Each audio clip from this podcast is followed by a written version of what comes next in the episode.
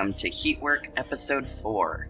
My name is Alex Slydel, and my pronouns are they, them. This is the first episode diving into QueerCat 2023, an event we touched on briefly in previous episodes. As a reminder, QueerCat was the first LGBTQIA led wood firing at East Creek Art in Willamina, Oregon. Over 50 new and seasoned queer artists came to experience this hands on wood firing weekend of community oriented programming entirely for free. Because this event became so much more than just a firing, it felt impossible to talk about it in one episode. Today, we'll be discussing how we made it happen. Next time, we'll be talking about the firing itself, from arrival to unload. In the final episode, we'll discuss our goals for the future of QueerCat. Our two special guests on today's episode are Twig Cosby, he, they, and Arminda Mindy Gandara, she, her. We'll be joined by my two co hosts, Aubrey Sloan, she, her, and Mandy Stigant, she, her. Without further ado, Twig and Mindy will tell you a little bit about themselves.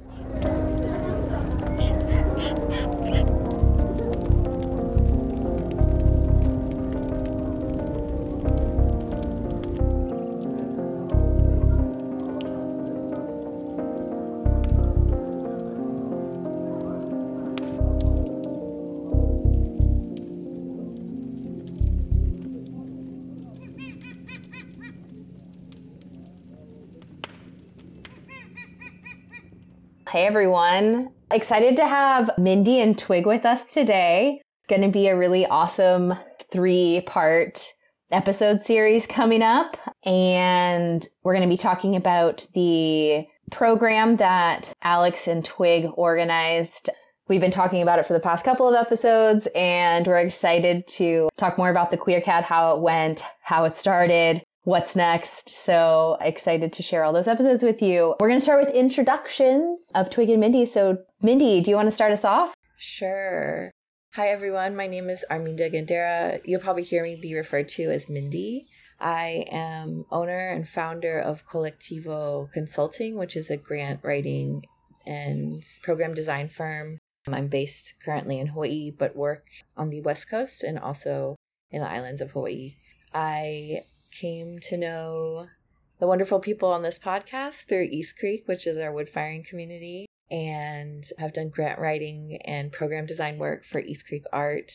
And we're about to incorporate our nonprofit, which is exciting. And so we've seen a lot of really awesome incremental growth and have found these different ways to support and be in community with artists. I think one of the things that's important for me always to state when I talk about this work, because it is so money driven, is that it, it is based and rooted in strong values around access and equity and being able to create spaces where all people feel welcome and are able to highlight or explore their excellence through the making of art.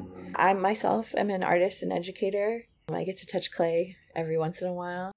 And doing this work of program design and community building, I do consider part of my practice, my social practice. And yeah, I'm grateful to be able to be in discussion with you guys. I do have to just say, Mindy is a powerhouse in what she described around focusing on access and equity for arts. I think she works with five or six different nonprofits and helps support them getting funding. So you're really awesome. It's a really honor to work with you and just want to make sure that that's out there. Thank you, Aubrey. And Mindy offered her services to help us with QueerCat with writing the grants. You looked over those, you helped us with feedback on that, and it was crucial to have you a part of our little team. Thank you. I'm really happy to have helped. And I know we'll get into this more, but it was a beautiful program. I'm really proud of you guys. Twig, you want to share? My name is Twig. I use he, him, and they, them pronouns. I'm a potter and a ceramics educator, and I co facilitated the QueerCat firing with Alex Slydel. I got involved with East Creek a couple of years ago where I learned about woodfire, and I've been hooked on that ever since. And I'm just so excited to be able to talk about the experience of conceiving of QueerCat, seeking funding, planning the event, hosting the event, and talking about the impact that it had in the queer community, our area, Portland, the Pacific Northwest, and beyond. Yeah, that's awesome we're glad you're here. Yeah, I'm glad to be here. It's it's really exciting.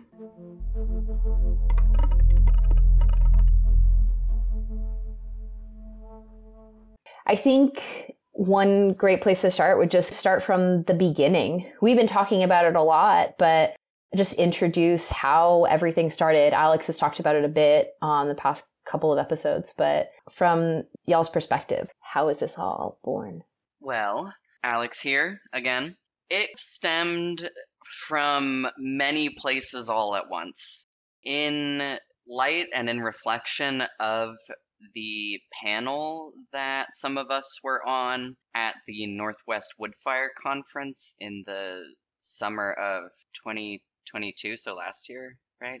Just about a year ago, yeah. Yeah, wow, yeah. So we were all on a panel that we've also mentioned on the podcast, but it was called Good Job, Do Better. And it was about critiquing wood fire spaces and challenging the social norms that a lot of communities just remain complacent in. And the panel also stemmed from back in, I believe, 2019, there was the Women's Wood Fire at East Creek and then I had said to Aubrey it would be really cool if we did a queer firing. And then I think the same day or the next day, Twig came up to us and was very excited about the panel. And we all hatched this idea at the conference, I think. And then it just naturally evolved and snowballed into a very amazing thing.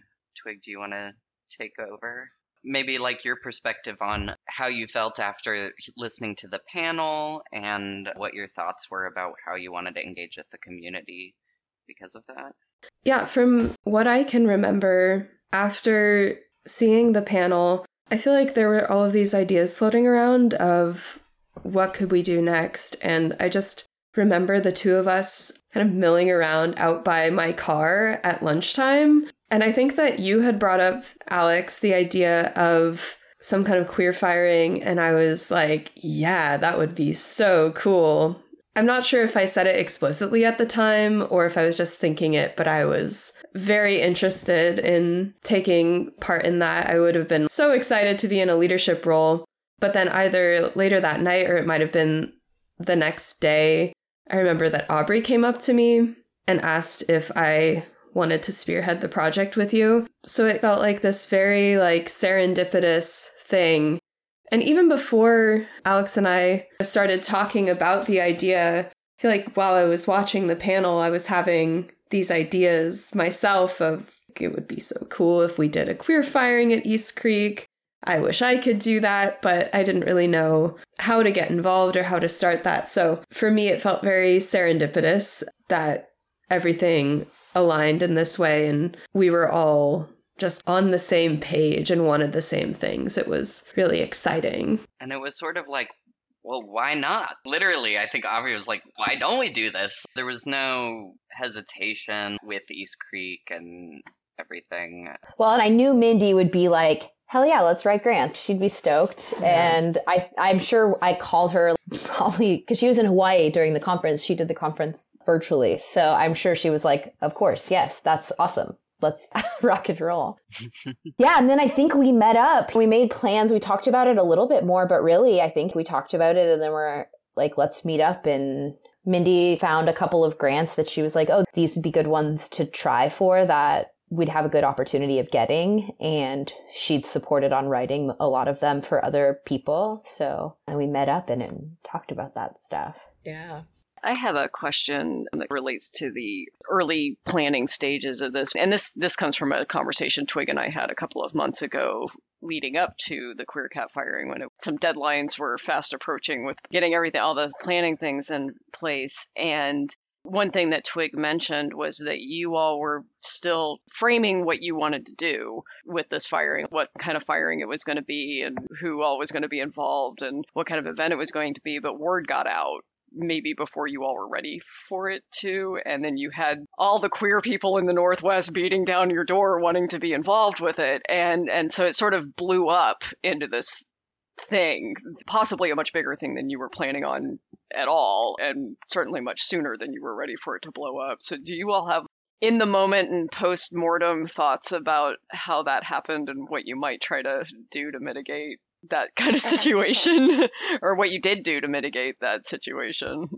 Well, I think that the biggest challenge that we faced was not being intentional about how we designed the sign up. Because I think that as the word of the event got out and as things evolved, we were not compromising on our initial plans. But I do remember in the first couple of times that we met to talk about this, I know that Alex and I met up for coffee to look for grants at least one time. And then we met with Aubrey at East Creek, I think once or twice, to look for grants and talk about logistics and things. And I remember this moment that Aubrey asked the both of us because she was helping us to walk through some of the planning things and we collaborated on some of our ideas. But yeah, I remember this pivotal moment where Aubrey asked, How do you want to negotiate the sign up? And Alex and I thought, Yeah, we don't need a website. We don't need to like collect anyone's information. We don't need an application. That's not what this is about. But that, I think, is something that we would need to do differently next time. And, and, you know, we like started by having caps on the number of people who would be participants in our workshops. And we had the cube cap. So we were expecting that everyone would get one to three cubes, depending on what their role was in the firing. And it did end up working out in that way. Pretty much everyone got around at least one cube. Some people got a little bit more, some people didn't have as much work. But those were the parameters that we set so, fortunately, the event was able to grow without really challenging those parameters. But I think the challenge was not having a centralized, organized sign up list or very clear boundaries of like, okay, we can't accept more people than this number, possibly. Because we did actually expand the capacity of our workshops to accommodate more people, which I think was to a great effect. I think all the people that we met in our workshops were just wonderful. And we've seen them continue to get acquainted with our community. And well, it feels like they are really integrated. And I can see people who have found access continuing on already in different little subsections of our community. So yeah, I feel really good about that. But I think if we were to organize another event like this, figuring out how to accept applicants would be my prime concern to work on on the logistics side. I don't know what you think about that, Alex. I agree. I do want to just point out one thing, a little side note, is that I think it's when we met to figure out these logistics and the budget and the grant funding and stuff. I think maybe that's when we realized that it wasn't just the firing. It's then these we keep mentioning these workshops spawned out of that, I suppose. You know, when you're talking about this, Alex, the layout and the structure that we placed out, because I took notes while y'all were talking through that just to capture some of those things so you could free form it rather than trying to directly outline. And we just went who, what, when, where, why, how. The basic questions just like prompt, because that's pretty much all of the things you have to think about and all the questions that people ask on grants generally. And it was pretty wild and cool to watch you two think about the who question and the why question were the two questions that really like cued off all of this. This isn't just a farm. We don't want to just be about the work, but access and all of those things. And then you're like, who do we want it to be just artists who are already in the community who are firing? And then you're like, no, we want it to be ceramic people who've never got access to wood firing. And then you're like, but also, wouldn't it be so great if people who'd never touched clay, who are other artists, could do it? And then you started forming all of these goals around that idea, and you were successful in doing it. I'm glad you said that because you're right. We just laid it out, and then we were like, well, I always think of this phrase that bothers me that comes to mind.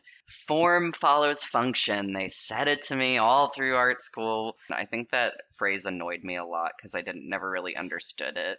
We looked at what we needed and we built that essentially. It, sounded to me, and you can correct me if I'm wrong, but because it became so big, there were more participants than you maybe initially anticipated, a lot more. And, and given the size of the kiln, it was probably more people than you would typically put on a crew for that kiln. And so it, it, became so much bigger than the firing itself. I mean, you had the firing as this maybe a slight focal point, but there was a lot more going on there. you all planned this entire program around this this whole weekend of just event happening and the firing almost became just one part of that whole event rather than the only thing going on.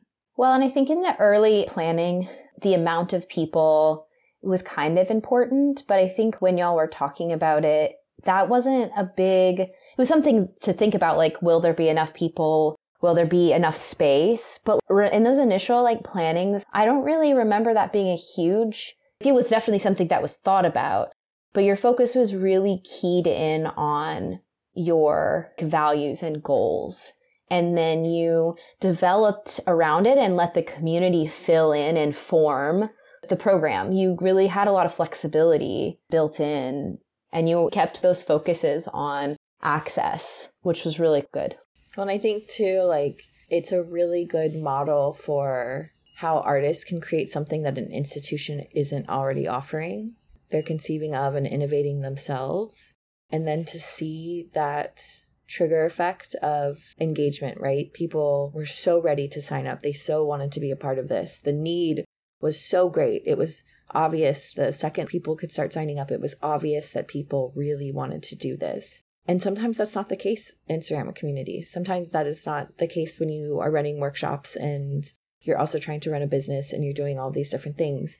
So to see that Uh, from a program design perspective is really important because it means that it was relevant, but it also means that it was necessary. It hadn't been done before and it benefited the lives of many artists. That's paradigm shifting. That's really awesome. I would want to say one thing to bounce off that and also to answer the question that Twig asked me a while back about how do I maybe see us changing a little bit about how we approach things and it's it was a lot of work. We needed a whole committee. We needed a head of each thing. We needed to budget more money for stipends for ourselves. And I would have loved to have paid the other folks that helped us a lot as well. And yeah, I think it just speaks to the fact that it did snowball. At first, we were like, are we going to have enough people signing up? And now we're like, holy crap.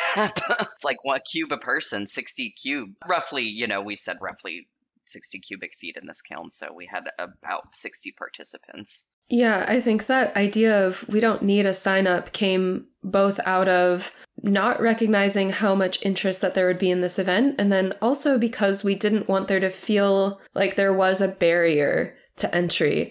I know personally, I didn't want to have to sift through people's names and decide who gets to be here and who doesn't and figure out what the criteria for choosing that was. So I'm not sure how we would approach it in the future.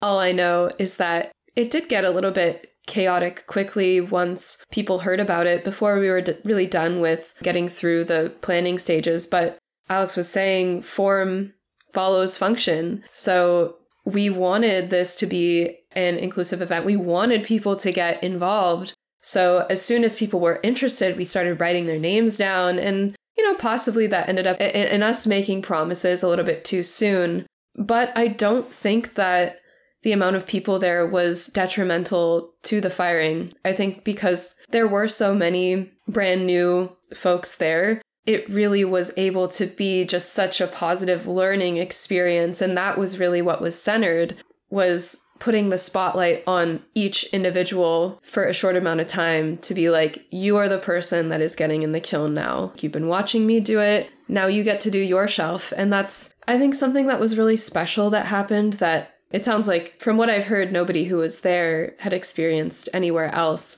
And I think that allowed us to put community building to the forefront. So it was still very much centered around firing the kiln, but firing the kiln in a very different way. And one of our participants came up to us at the end of the firing and said something to me and Alex that was just so poignant. And I wish that I could remember the exact wording. So, Alex, you might have to help me out on this. But a huge theme that we kept coming back to during the firing was this idea of living in abundance.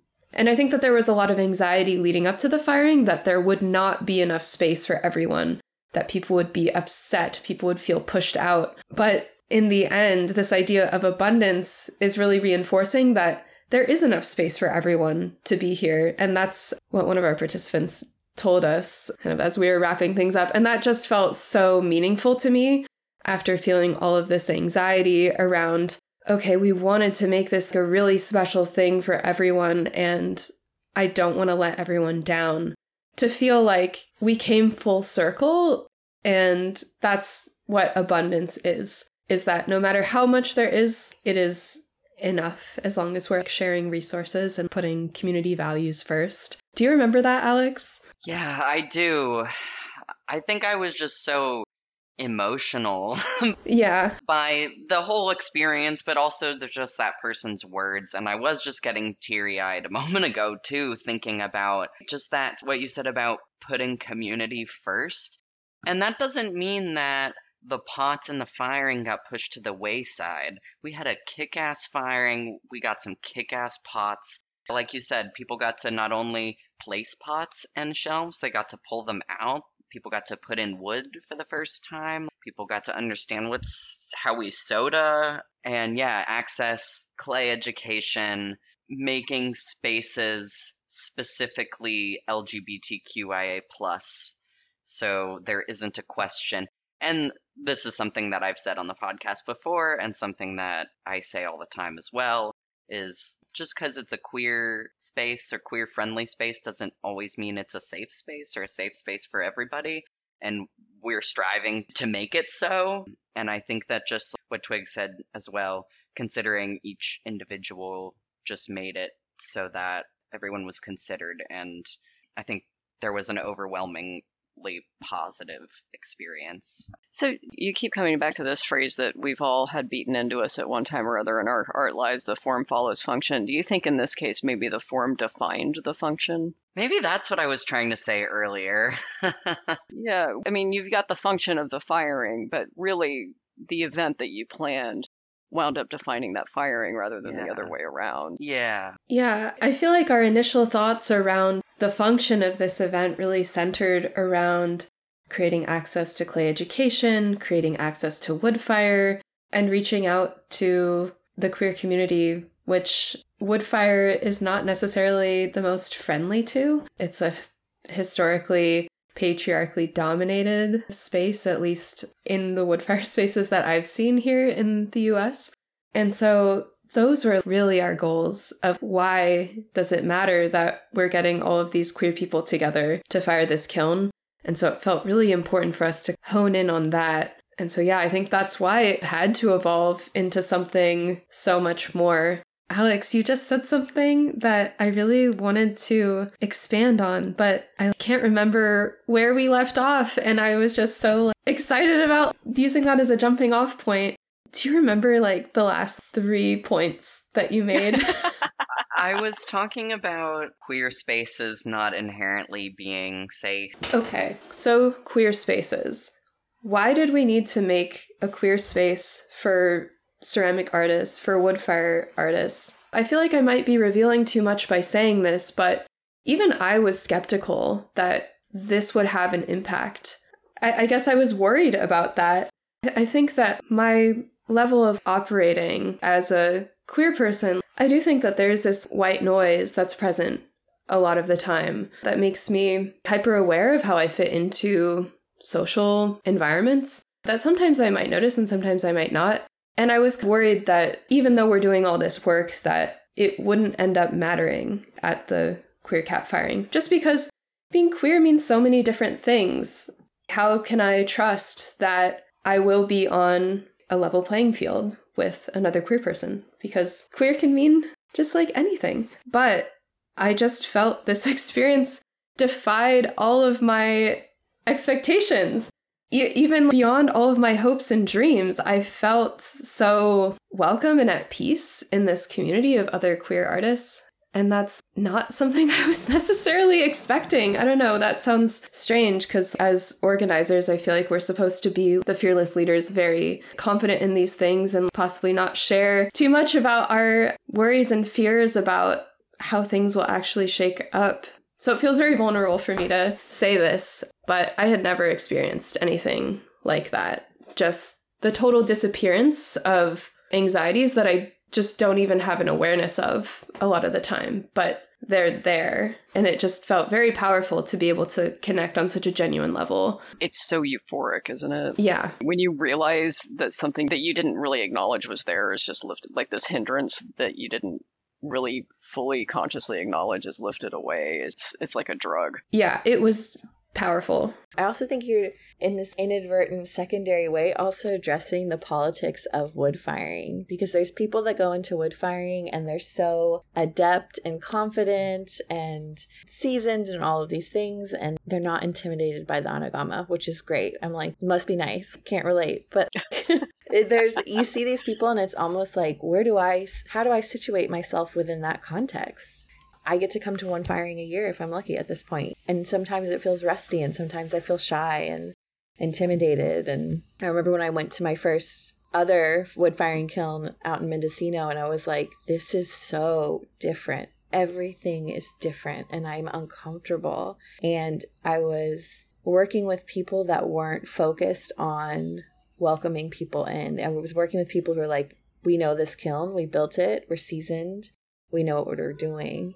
And that is part of what we're always working towards at east creek is being able to identify those moments or anticipate like people might feel uncomfortable at some point and we need to find a way to address it in a way where they're going to feel accepted and encouraged to engage wherever they are in their experience and their know-how right and so it's interesting to me that these two worlds are in conversation with you guys put them in conversation with each other which i think is beautiful but these same preoccupations, these same fears, these same hesitations exist in both of these spaces, right? So I think that's a beautiful place of convergence. And to see you guys really be able to address and tackle both at the same time is kind of nuts. It's awesome, you know? so, yeah. Yeah. Thank you for merging these two ideas. On the one level, being nervous to enter a new space and a new environment. And on the other level, the technical side of things, like right. feeling intimidated by actually participating in the event and the activity. I feel like I'm drawn back to this idea that was discussed during the panel at the Northwest Woodfire Conference of if you are of a marginalized identity, like at a baseline, sometimes when you enter a space, your confidence is already knocked down a peg. So coming against these barriers of, I don't know how to do this, just feels that much more intimidating because you're not starting with a full tank.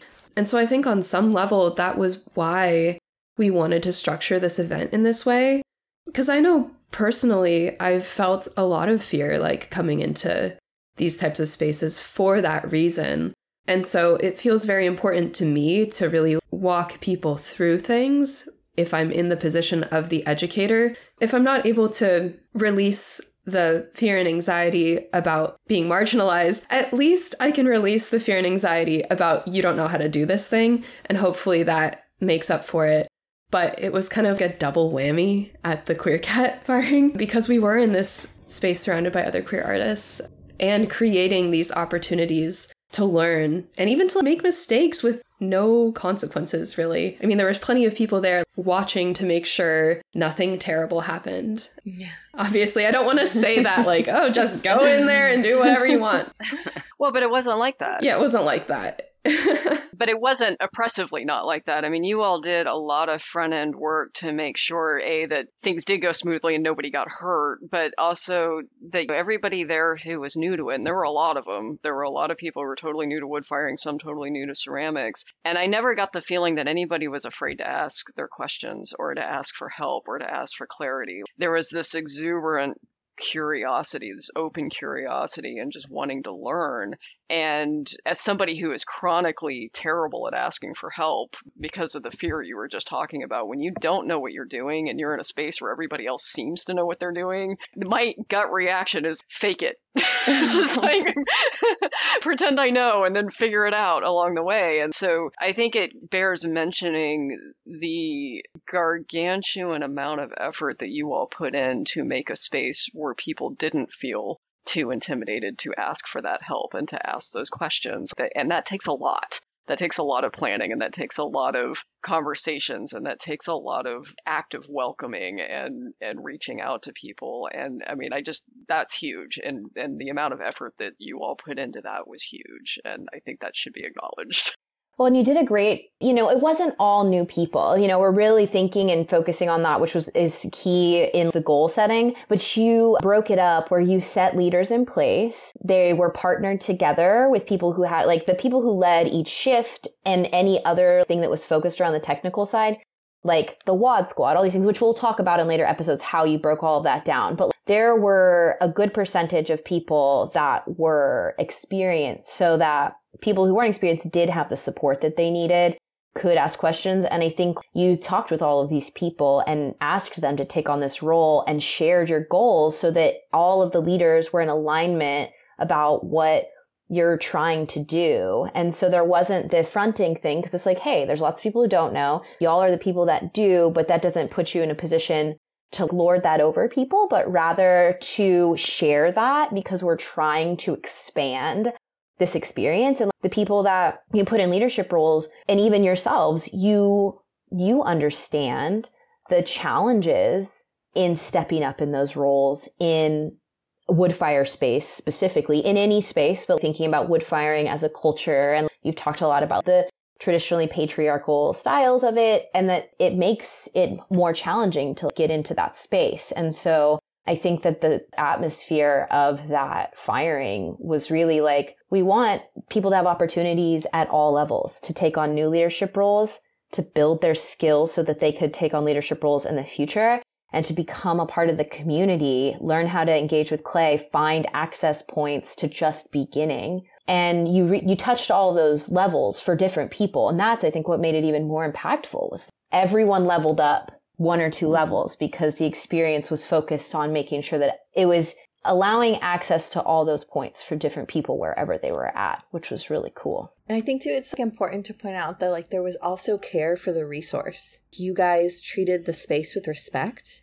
You treated the kiln with respect, and that was palpable in everyone that was there. And to see that respect given to East, like I really do believe in animism. I believe in that we have to imbue things with respect and love. And the care that you guys were showing each other was very much embodied in the way you treated space. And that's not always the case at East Creek. So to see that. Wait, what? don't tell Joe. Don't tell Joe I said that. but to see that care permeate these different in these different ways is really because wood firing's hard. People don't realize it's hard. It's hard on your body, it's hard on your mind. It can put you in difficult, tense situations with people that you usually get along with really well. There's a lot of asking for forgiveness and permission, all these different things built into it. And we fail at one of those things at some point in a firing every time. And that's okay. Failure is a part of the process. But to see people just so loving for each other and also just to be there and the amount of care and this wraparound care was really beautiful to see and uh, yeah a different way to look at, at wood firing for sure. No thank you mindy. Yeah it means so much to me that you would say all of those things because these are values that i hold really deeply. And just seeing that we were able to execute that and seeing that others felt that and it was seen it just you're tugging on my heartstrings right now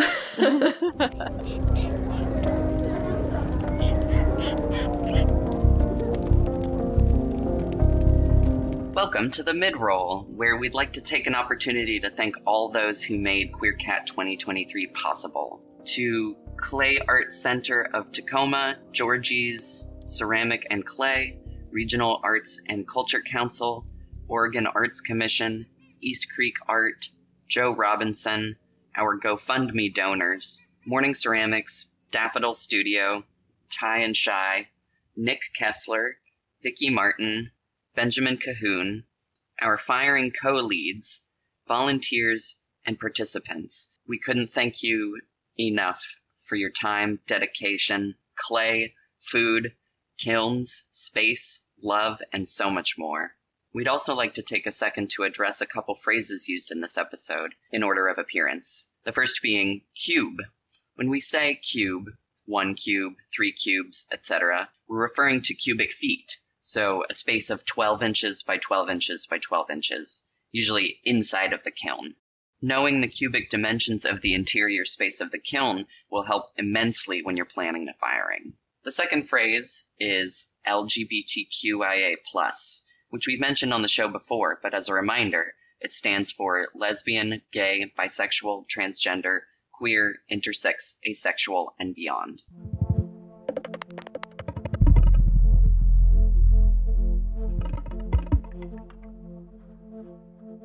I'm thinking too, Twig and I are both came to it as educators, but also as people who just love wood firing in general. And I think part of making the space feel like people can ask questions, we're really passing the baton or the torch here, is just, at least for me, I love wood firing so much. I love clay.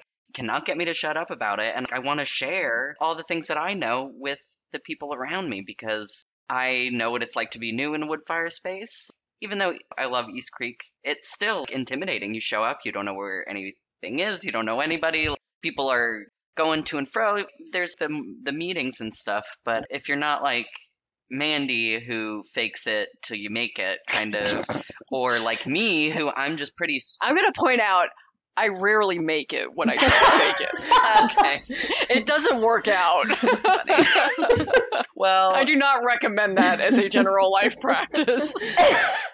Fake it till you make it is also advice I got in college from a professor. So, uh, yeah. Also, be in the right place at the right time. I feel like that is another thing. I don't know, like you can help that. Anyway, but I feel like Twig and I being involved in this, I feel like we were all the right place at the right time. But anyway, just to finish up the point that I was thinking about was just that, yeah, I think we were very intentional with our communication, not only with each other, checking in on a daily how we're doing physically, but also like, okay, I got this, making sure that things were in line. And I think it means a lot, yeah, Mindy, to hear you say that that you saw that, and I feel like it probably was visible to a lot of the participants and I feel like, yeah, it just carried on. It carried that air through the entire event and it was very cool to see folks seem quite comfortable by the end throwing wood in. They know how to chop wood if they need if they want to. Also, I think we had a strong focus on access and thinking about I'll speak for myself. I'm disabled in a few different ways, sometimes physically because of a wrist injury that's permanent for me, and just not feeling shame around not being able to chop wood for well, not really, not supposed to do that at all, really. But, you know, if my wrist was bothering me carrying shelves, having to tap out, and there, I didn't feel there's an internal voice that's that the internalized ableism that I have is telling me that I'm not as worth. Mm-hmm. Worthy if I can't physically do these things that wood firing demands. And that was another thing that I wanted to make sure to just nip in the bud and be like, no matter your physical ability or disability or mental ability or disability, we wanted to make sure that everybody had a place. Skill sharing, this was something we talked about a lot. Whatever skills you can bring to the table, it doesn't all have to be physical, or it can be physical in different ways. I think that mindset too is also part of that operating from a place of abundance, right? And that people have the skills that they need for us to be able to accomplish this together. There's not a hoarding of knowledge, nor is there a deficit. Everybody has something to bring to the table, including rest. Rest is so integral to good work, right? So I think, yeah, that's a part of that mindset of it's going to get done, it's going to get done well with everybody. I think one thing that is wood firing does take a lot of work, and you brought a lot of hands with different abilities. And this particular program and programs like this that the focus and the goal is on access and learning, they're so important to bring people into whatever level of engagement in the community that they want to have. And there's definitely kiln situations where people are firing for production and for all these things. And like, there's different ranges of how firings can happen this specific firing is not how we'll always do every single firing, but it brings in these perspectives that are new, these styles of Mindy, what was the word you were saying? Like stewardship. Mm-hmm. That it's this mindset around this space and respecting the space and respecting people. It's a culture shift. And so a lot of these types of programs, it's not that it's every firing needs to have 60 people at one cubic foot each, but rather that we think about how we consider the community what are the barriers to access, why they exist, how do we make some of those shifts? And like these types of programs, obviously there was a huge need. There was so many people who wanted to participate it was such a success and just realizing thinking about other wood firing spaces, things like this are a really great way to expand new ideas and grow some I feel like I don't exactly know what to say, but I guess I like want to think about that there's all of this range of where different kilns are at with what they're going to be able to do and realizing that you don't have to gatekeep to have success and you can bring people in who've never participated and take the time to teach and that that is so valuable and thinking about perspectives that don't often get included because they're not loud enough. They don't fit in to the general culture and the abundance piece being so key of like, hey, there is enough. Grant funding is a really great thing to think about because there is funds to help bring in that abundance. I mean, this was a free thing. Like, and so people didn't have to stress about resource. Anyways, thinking about all those things as we think about what this could mean for other communities and how they can implement and think about this type of stuff. It can be brought into all different arcs of how you might consider firing, I guess. I don't know if that all makes sense or if it even fits into what we're thinking about. It just feels important to, I don't know, loop in in some ways as people are listening and thinking about how they might implement or do something like this. No, it totally makes sense. And I feel like what your point is coming back to is leadership style. That certainly not all firing goals are going to be the same goals of the Queer Cat, which was primarily to increase access to clay education and build community among queer artists. You're right. Some people have production style kilns, and that's just what they need to prioritize when they're firing.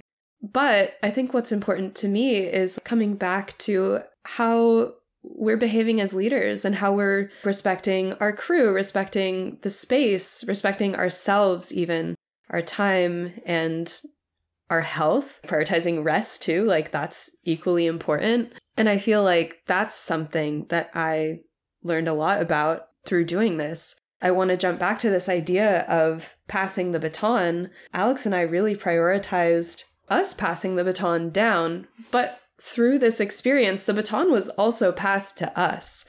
This was our first time acting in a leadership role at East Creek. We're both regulars there, but we've never really gotten to sit in the driver's seat being the ones making the decisions and calling some of the shots. So I think that just through the process of being in that position, I learned so much about what is important to me as a leader while also passing that down to others.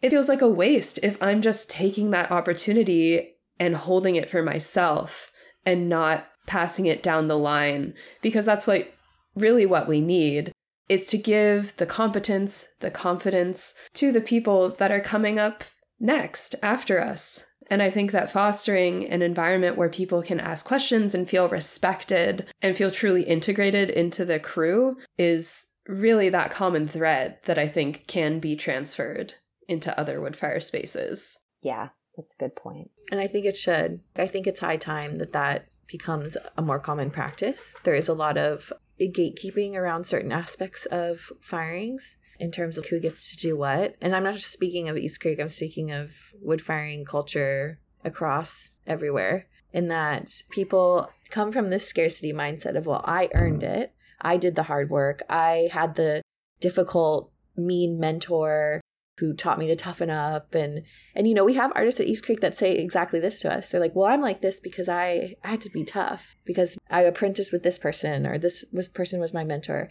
And that doesn't have to be the case. You don't have to be abusive to create a good artist or a good wood fire by any means. In fact it's better if you're not. Exactly Yeah, isn't that what you wished that you had? Right. when you were coming yeah, up? Yeah. Can't we break that cycle together? You know, It's like that sentiment of so like sometimes there's some dialogue that I hear where it's like, well, I got spanked as a kid and I'm weirdly passive aggressive and nasty now. but I'm tough. Yeah. It's like but I'm tough. Yeah. It takes a lot to shift a cycle like that where yeah i mean i had a couple of tough as nails borderline mean mentors and it's tough not to just inherit that and pass it Yeah. on i mean i probably was guilty of that along the way at some point It's And- easier to continue the cycle, right? well it's because it's what you know Yeah. Yeah. when that's how you learn, that's what you know in terms of how to teach. And it takes a lot to shift your mindset away from that and be like, no, it's okay to be compassionate Mhm. and it's okay to be gentle. Yeah. And it's okay not to put people through boot camp. they call that breaking the mold or something as well. Yeah. I'm just thinking about like slip casting though. A spin off podcast called Breaking the Mold. yeah. that would be so cute. You know, I was thinking about Twig what you were talking about with the passing of the baton, and I I wanted to ask a question thinking about the lead up to this firing and some logistical thoughts around how you thought about that and the things that you did to prepare yourselves as well as prepare the people who are participating like the leaders, the people who were coming, those sorts of things. Yeah. Well, as far as the leaders, we decided several months in advance we were kicking around who are we going to humbly ask to help us out with the actual logistics of the firing? Because with the chicken cat, we typically split it into four six hour shifts per day. And the idea was that Alex and I would both lead a six hour shift. And so then we were trying to think of, well, who else would make sense to elevate into this role with us? Who has been around like us and has been participating a lot, but hasn't really gotten the chance to be bumped up to the next level? So we reached out to a couple of people who fit that mold. Two awesome artists in our community. We reached out to them and they agreed to step up into that role. And then the four of us, having never led a shift on this kiln, I think at least several of us never having led a shift period. I think one of us might have had a little bit more experience, but we knew that we would need a little bit more support around it. So that's why we reached out to the really seasoned people in our community that either had a lot of experience firing this kiln specifically or had at least a decade of experience or, or more in wood firing to be sort of our plan B in case there was something that came up that us as the new leaders of the charge could not figure out. So after looping these people in, I think we had two separate meetings, one meeting with our primary shift leads and then a separate meeting that gathered everyone together who was involved to talk about where we were in the planning of the events and go over some of these themes that have been kicking around to set the expectation of what our goals are going to be and the type of tone that we want to set by creating an educational space. And then, as far as preparing the participants, we had two separate email threads. The idea was to separate them between our, our seasoned crew members and then our workshop participants. And the workshop participants, I think almost all of them had never wood fired before, and then many of them had never even worked with clay. And we had 18 of those. But then there were some other people who heard about the event. We didn't have any more space in the workshop, so we just tacked them onto the crew. But the workshop emails that went out were very pared down, very simplified language around this is what East Creek is. Please read the East Creek handbook. Remember to bring water, food, this and that, just to set the stage for what it's going to be like. And during the workshops, we spent a decent amount of time showing them photos and videos of East Creek just to prepare them for what they would be walking in on. So you tailored the language that you sent out to different groups according to their experience with the space and with wood firing. Yes, in a summary, that is what we did. Cool. You can cut out everything else I just said because that pretty No, much I think it's really key. I was thinking it'd be nice because as I was hearing you talk about, it, I was like, okay, like how to explain it. And then because the other thing I was thinking about is, uh, correct me if I'm wrong, but with the shifts, you had four leaders who hadn't had as much experience leading, but had done some work in firing the kilns. And then was was everyone paired with someone with a lot of long term experience as a mentor or like as support if something was needed? Is that how y'all structured that layout? Yeah, that was the structure. Yeah, every shift we had a new lead and then an experienced lead on together to collaborate. Yeah, and then by separating the two groups for the workshop folks, we sent them a little bit more pared down information, but getting at the really important things. And then for our crew, it was a little bit more detailed. Some technical information that probably an, an inexperienced artist would not know what to do with. And yeah, in our crew email as well, we made sure to prepare people that this isn't going to be a regular firing. There's going to be a lot of new people there, and we want to make this an intentionally welcoming space for them. So setting that expectation was really important to us. And to make sure that all of our participants because again, this was a lot of people for this kiln. We wanted to build out the whole firing weekend with programming. I'm maybe getting ahead of myself because I think we'll talk about programming in the next episode, but we wanted to make sure that people were prepared. They had stuff to do. We had potluck sign up. We had wood fire pizza oven. Yeah, and we'll go over all of that, but we wanted to be as transparent as possible. I know I am pretty anxious when I am going somewhere for the first time. And since East Creek is not really that close, it's an hour and a half, maybe hour 45 minute drive from Portland. It's not something you can just pop by to check out. I mean, I guess you could, but I wouldn't. so, yeah, I think maybe just getting rid of some of those barriers too was helpful. I did want to ask a question, if Mandy, if you were comfortable answering it, because you receive East Creek information and you received information about this firing as a seasoned person. How was that information different or did it feel different to you? And like, what was some of your like thoughts around that?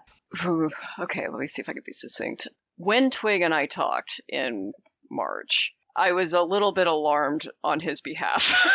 because I mean, I thought you had it. I was really confident that you had it. You were going to do it. You were going to pull it off, and it was going to be fine. But when you were when you were talking about some of the overwhelm with the sheer numbers of people and and how to plan the programming, and are people going to step up? And I knew people were going to step up for you, but I was picturing myself in your shoes, and I was like, oh God, I wouldn't know what to do either. so I was on the flip side of that I was pretty sure you all were going to do fine. This is going to be one of those things where things just fall into place weirdly. And I say that because I saw that happen with the all female firing. Things just happened. And I was pretty sure that was what was going to happen for you all too. And then it did. And I was really happy that it did. You all really blew it out of the water in terms of what you took on and then how you handled it. And I feel like you set the bar way up here, and that's awesome. I'm so glad that you all did everything that you did. But the whole taking on tangential workshops in addition to it, and then bringing in non clay people, and it turned into this huge thing. And I don't know, like as a participant in the firing, but also I felt like I was a little bit of a bystander on it too. And it was really amazing to watch the, the efforts that you all pulled together. And a little bit from the outside looking in, it looked like such a huge thing. And I think it was. I will say one thing is things definitely fell together in a really beautiful way, but there is this Google Drive, shared drive that has information. We started collecting and doing some grant writing stuff in there. And I went in there the other day to try and find a little information about something. And there are so many planning documents, thoughtful things, so much background work. And I just like, I hadn't opened it. It had like five things when I started looking at it. And then I looked at it post firing and was like, oh my God, the amount of hours of making documents and organizing and thinking about every single thing. It fell into place because y'all made a place for everything to fall to, for sure. Right. Um, yeah. And I, I mean, really, it can't be said enough how much of that effort was essential to pulling off how everything played out and that your planning was Olympian in nature. And Twig, what you're talking about with that euphoria of the imposter syndrome going in and then realizing that the barriers that we don't even think about actively were just lifted. I remember those feelings from the 2019 firing. It was just like, man, I had no idea how tamped down we were on some of our feelings and, and also our assertiveness and our ability to function in a space. You don't realize what those hindrances are sometimes until they're gone. And so I'm thrilled that another event has taken place where all of those barriers were just lifted and everybody felt great. yeah. and had a really lovely time. Or they seemed, I was there for a very limited time for the listener's sake. I was doing another firing at the same time in a different location. So I, my participation was unfortunately a little bit truncated. But the time that I was there, I mean, it was just easy. Yeah, I was worried about how many people were around because I have a hard time in big crowds like that, but it just that crowd was terrific and, and everybody in it was terrific and and it just seemed like there was this flow going on that just seemed really natural and that people just seemed attuned to and I was like, okay, it's time to go get more wood, and five people ran to get more wood, you know. Or Yeah, That that was was so nice. helpful. They're like, we've been waiting. I didn't chop a single piece of wood while I was there because all the axes were taken up already. The exuberance to see the thing through was there, and I remember that from 2019 too. So it, it was heartening to see a repeat of that spirit happening, largely for the same reason of creating this space and putting a lot of effort into that space and making sure people were there, were happy to be there, were excited to be there. I, I have this thing about wood firing. When I consider wood firing and whether to do a firing or whether not to, wood firing is a lot of things. It's expensive, it's hard work, it's labor intensive, and it takes a lot of time. Do you- When you're doing an anagama firing, that's that's a week of firing and then two more weekends of your time. and it's a gamble because you don't I even know if everything's going to come And it's a gamble on the work because you know you, you typically lose a good 30% of the work you put in, so you know that's coming. And so on top of that, it has to be fun. Mm. if people are going to do it, it has to be fun and it has to be welcoming and it has to be accessible. But that fun factor is so important because there's a lot going against wood firing that if it's not fun, all of that becomes punishment instead. It's so vital. Fun seems like a trivial word, but it, it's vital for people to have a good time doing it. And so you all did great on that. Everybody there had a really good time doing it and they're going to be back. And that's what you want. If any listeners need some ideas on how to make your wood firing event more fun, just get a karaoke machine. I think it was like 60 bucks at Target. Made a huge Add it difference. to the budget. And assless chat. Yeah.